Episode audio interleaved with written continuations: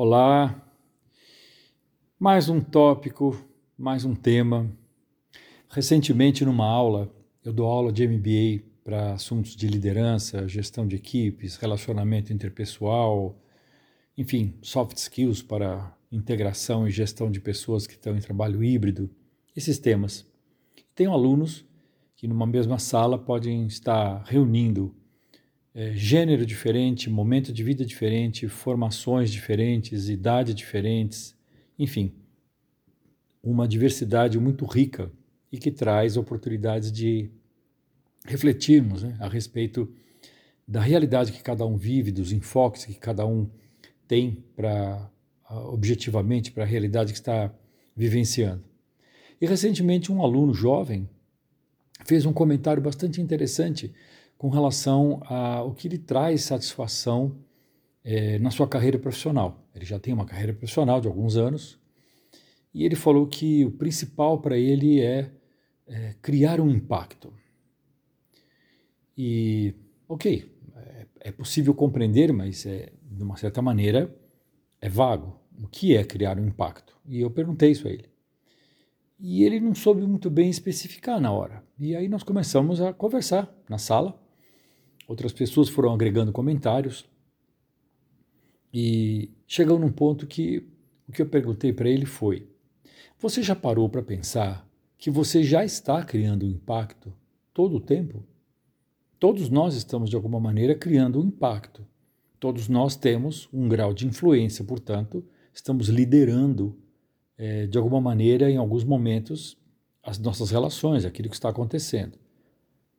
Você já está criando impacto. Agora, a pergunta é: qual é a natureza do impacto que você quer criar?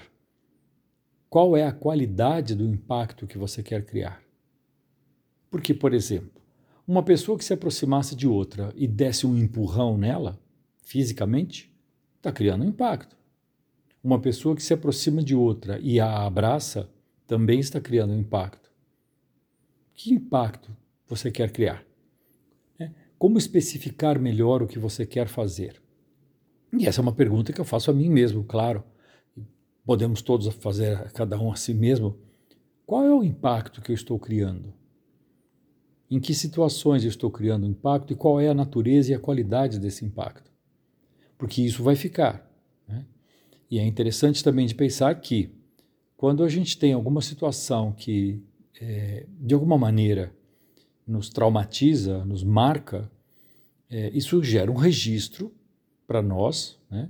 e isso na nossa memória, e isso serve de parâmetro para, ao identificar numa outra situação, às vezes até com outras pessoas, num outro âmbito, algo que se assemelhe àquilo, pode provocar em nós é, reações é, meio que automáticas, reações espontâneas, vamos dizer assim, que nem sempre serão a melhor resposta. Reagir é instintivo. Nós reagimos, temos uma capacidade muito grande de reação a diversos tipos de estímulo.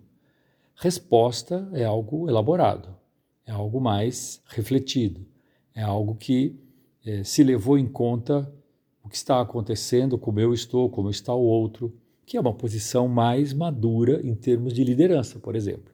E liderança não falo em relação a cargo, falo em relação a estado de ser.